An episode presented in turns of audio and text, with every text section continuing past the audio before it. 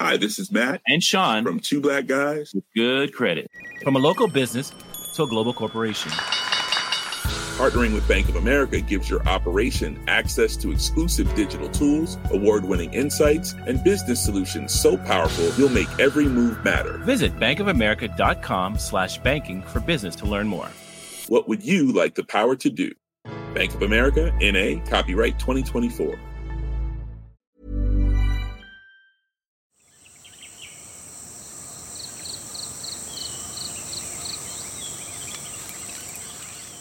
The tiger padded south, slipping through teak forest.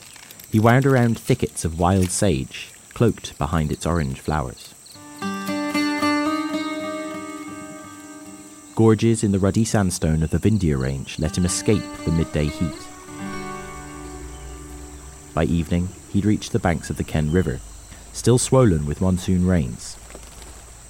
The forestry workers tracking the tiger's radio collar thought he would stop there but he plunged in, swimming the Ken's quarter mile span and carrying on south, out of the protected area of the Panna Tiger Reserve. Panna's forest guards gave chase, crammed into bolero jeeps, rattling yet indestructible. Behind them came mighty tusker elephants, unafraid to slap the tiger with their trunks if so instructed by their mahouts. They tried to drive the tiger back into the park with fire, and to contain its movements with great spools of plastic sheeting. They recruited entire villages to bang drums and sing songs at the tiger.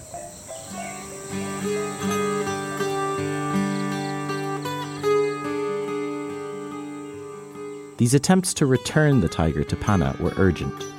Any tiger outside a reserve runs a much higher risk of death by poisoning, electrocution, or bullet. But this tiger, known only as T3, was a special case. This is the story of T3, his incredible journey, and what it says about the survival of tigers in India. I'm Hal Hodson, and this is Babbage from The Economist.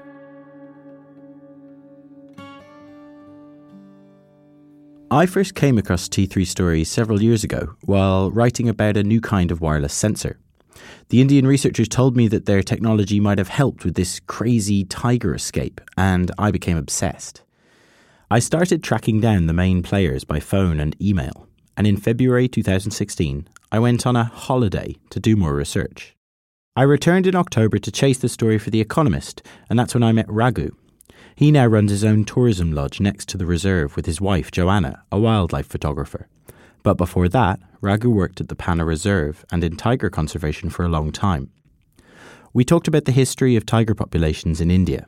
Well, we don't know much about how many tigers were there. Um, but there are some estimates. Some say there were between 50,000 and 100,000 tigers at the end of the 19th century.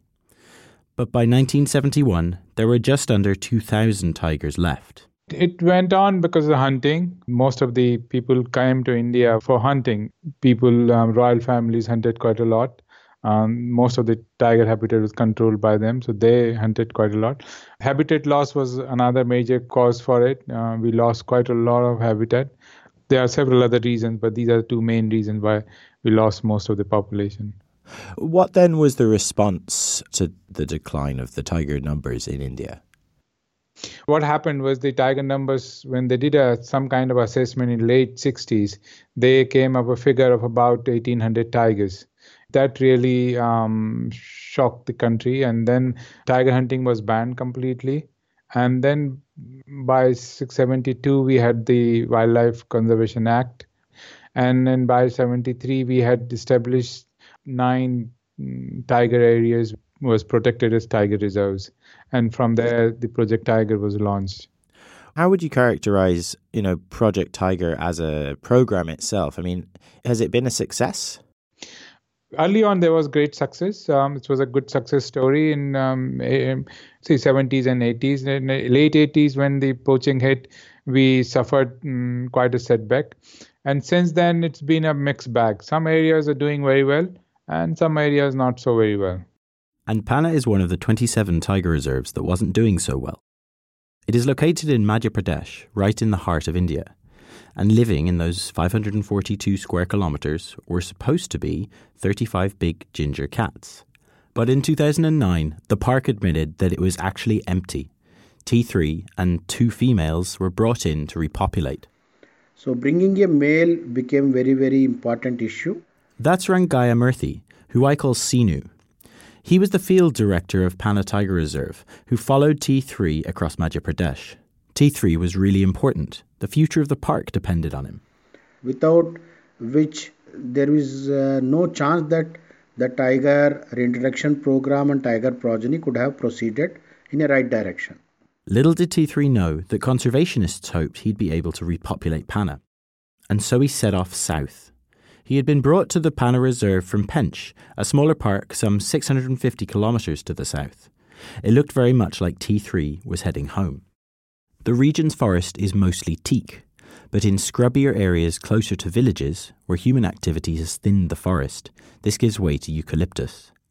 There are white barked ghost trees that gleam in the sun, mangoes and acacias, and the mahua tree, its flowers beloved by elephants and humans. When he had to leave the cover of the forest, T3 walked through fields of lentils and sesame, chickpeas and mustard. Every moment was a risk. A villager could see and shoot him, or one of his kills would be poisoned by a farmer, angry at losing the animal. And so, a search party was set up. On T3's tail was Sinu, along with 70 men from Panna and five elephants. At first, they tried to scare him back into Panna with everything they had at their disposal. Our vehicles were fitted with the sirens, and then headlights were there. And whatever the instruments or some utensils are available with the villagers, they were also taken advantage. And then we do have drums in every village, those were also used. Uh, basically, this technique is known as Haka technique. Haka is basically chasing technique. Haka is a Hindi word. You make a noise and then allow a particular animal to move in a particular direction. I cannot create all those sounds, but uh, it, it, it has to be just imagine 100 people just making big sounds around and then trying to chase the tiger. Uh, so it's quite enthralling. At the same time, quite risky also. This was quite risky because the Haka technique is perceived by the tiger as a challenge. So basically, the issue is when you try to counter a tiger from close quarters, he takes it as a challenge and retaliates and tries to move back in the same direction in which direction you don't want it to move. That's a very general cat behavior. And that could be dangerous. Between April 2014 and May of this year, 92 people have been killed by tigers in India. And remember that villagers are involved here, banging their drums and hooting their horns, trying to scare T3 back towards Panna. It was quite exciting for the people to join in such operations, but the most important thing as a manager to take care is that nothing should go wrong with respect to man animal conflict. None of the people involved in such operation should get injured because of the animal. That was one of the most important criteria. And then uh, we know that business how to do such a business and such occasions come come up very rarely of course these extreme efforts were in aid of saving t3 and returning him to his fortress at panna this keeping the tigers in and keeping people out is how conservation is done in india. Here's raghu. See the main um, the the, the way we have done is we have one conservation model unfortunately rather than having several models. And it's a protected area based model. So we have set aside some areas and we have protected them.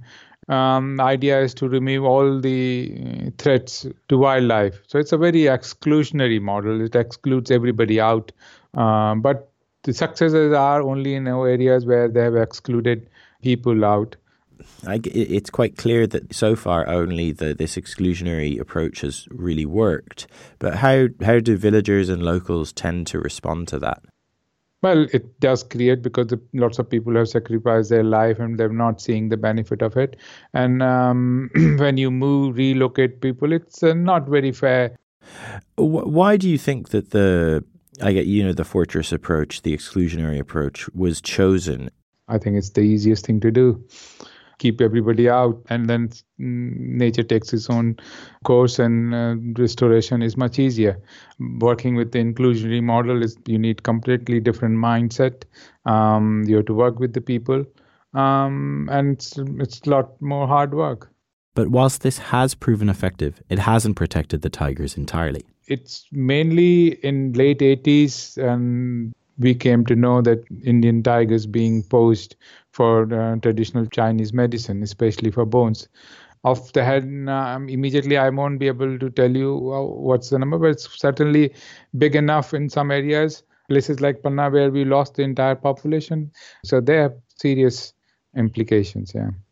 Can you tell us a little bit about how it felt to watch Panna's decline and to not really be able to do anything about it despite your best efforts? It was sort of a nightmarish experience for us, um, very frustrating and very depressing also. What Raghu isn't saying is that he and Joanna had spent years studying, following, and photographing Panna's tigers. They had seen new cubs being born from the females in the park, and they had become intimately connected with the tigers, so it was hard for them to watch them all disappear in front of their eyes and be unable to do anything about it. So you can begin to understand why a huge and elaborate rescue mission was launched when T3 walked out of Panna. By December 16th, he had wound his way 350 kilometres south, halfway home. A farmer near the village of Ramna was heading out to work in a field of ripe sugarcane when he came upon the massive male tiger lurking in lush shadow. News travelled fast to Sinu and his team, who made a beeline for the field. They set fires at its edge and had one of the biggest elephants crash into the ripe crop. But T3 slipped away again and kept moving south.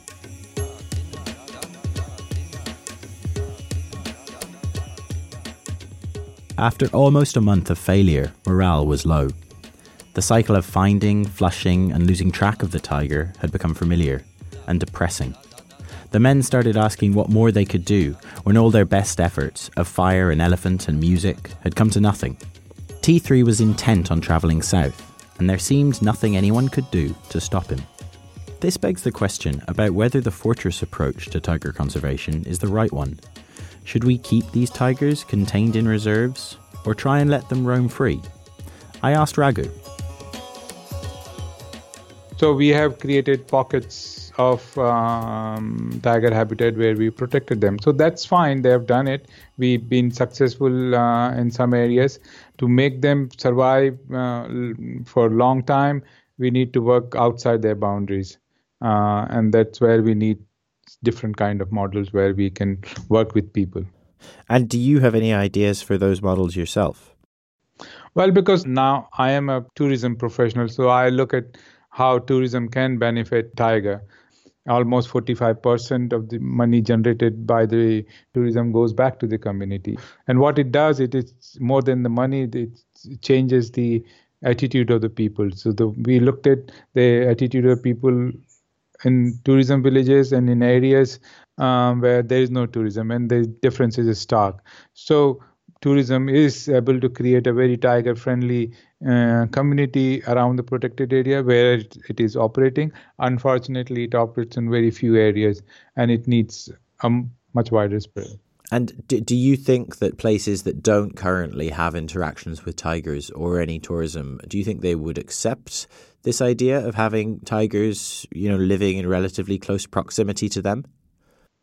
Well, they've been living with tigers proximity uh, for a long time. The problem is where the tigers have disappeared and a generation is grown without tigers. When we try to restore tiger and where tiger comes back after 10 or 15 years later, then it's not acceptable because my lifestyle has changed. My the way I take my mm, animal to graze is different. The way I live in the area, it's without tigers is different, and I don't want to change myself.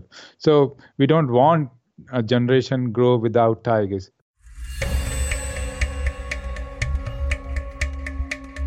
T3 had now travelled 450 kilometres across the Indian countryside, evading pursuit at every step.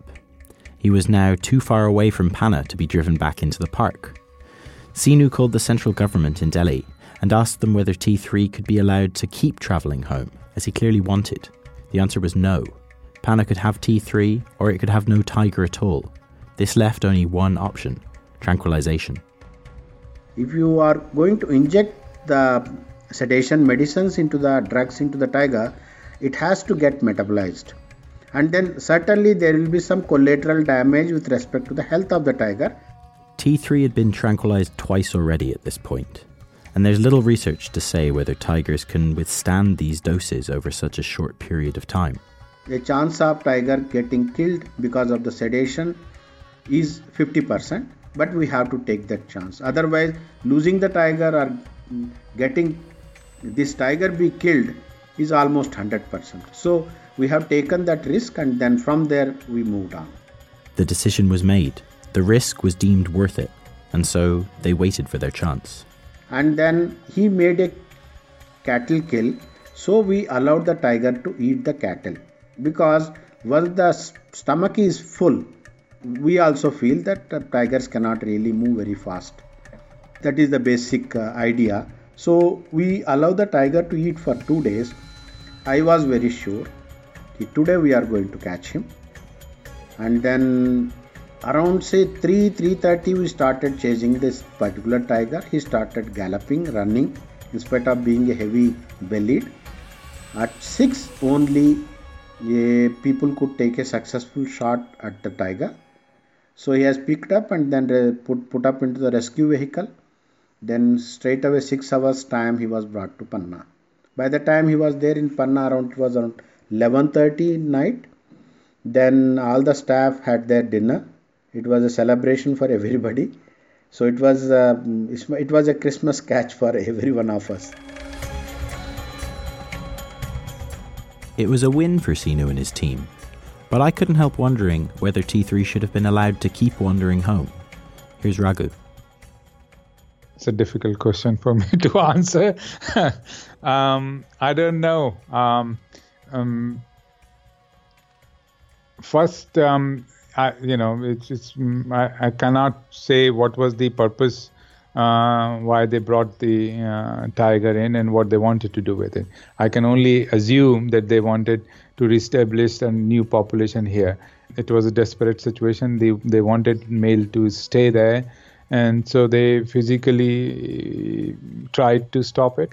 Maybe, maybe I disagree with uh, some of the things they've done, but um, if they wanted it, this male back, I think they've done the right thing. I get. To me, it it almost ties into how tigers ought to be able to live in India, moving, you know, roughly according to their will, not being shuttled around on helicopters into into uh, Sariska so that they can be repopulating. And that that is not the ideal because that that disrupts their natural behavior. It does. It does. Mm, uh, not natural behavior, but it does. It's a temporary problem. But you know, there's enough being done in Africa and other places, uh, and they do it in ranches in South Africa uh, very effectively. The thing is that we could have um, used those experiences, and we could have avoided what had happened to T3. That's what I believe. For instance, we know that animals have very strong homing instinct in this case when we know that animal have this instinct then we try so that he loses that instinct. So maybe you could have done what they call technical term soft release that you could have kept it in a larger enclosure for a longer period of time month two months six months and release it. Things like that that that's different ways of trying to avoid rather than chasing a mm, wild tiger and capturing it and bringing back several times yeah how would you describe your feeling towards the future of tiger conservation in India? If you compare um, with the rest of the Asian country, I think we've done very well, and I think tiger will survive, but maybe in some areas. Uh, if we could do much better than what we have done in the past, then maybe we will have tiger in more areas than what we have now. So it all depends how well we do and what we do uh, with whatever we left with. T3 is still alive today and living in Panna. He's even a father, grandfather, and great grandfather. He met one of the female tigers that had been shipped in just a few days after his return. By April, she had borne a litter. One of his sons has now grown somewhat larger than him and snagged some of his territory in females. The park's population is back up around 35, and younger tigers have started leaving the park, looking for new pastures. But what does their future hold? India's tigers have spent decades on the brink of extinction. If the balance could shift towards tigers like T3 living and moving according to their whims rather than those of humans, that would be an improvement. But even if human supervision can be relaxed and the wild tiger population made more robust, they will not be the same as they were. Rather than mysterious beasts confined to the jungle, a good outcome for modern tigers will be as Instagram curiosities, which share the edges of human environments. When they wander into cities, they will be pests, but the benefits of their existence will outweigh the temptations of their destruction. Tigers will live in harmony with humans, or not at all.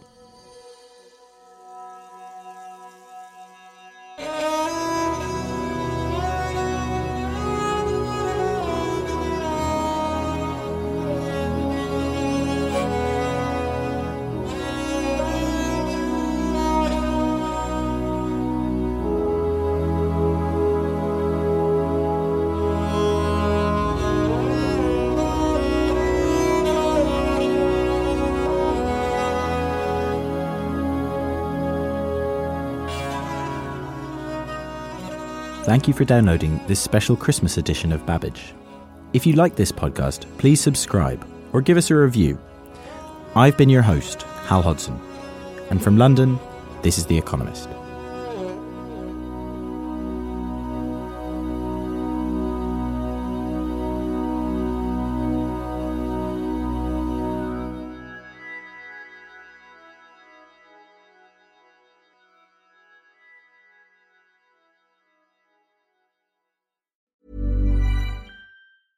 Hi, this is Janice Torres from Yo Quiero Dinero. If you own or operate a business, whether it's a local operation or a global corporation, partnering with Bank of America could be your smartest move.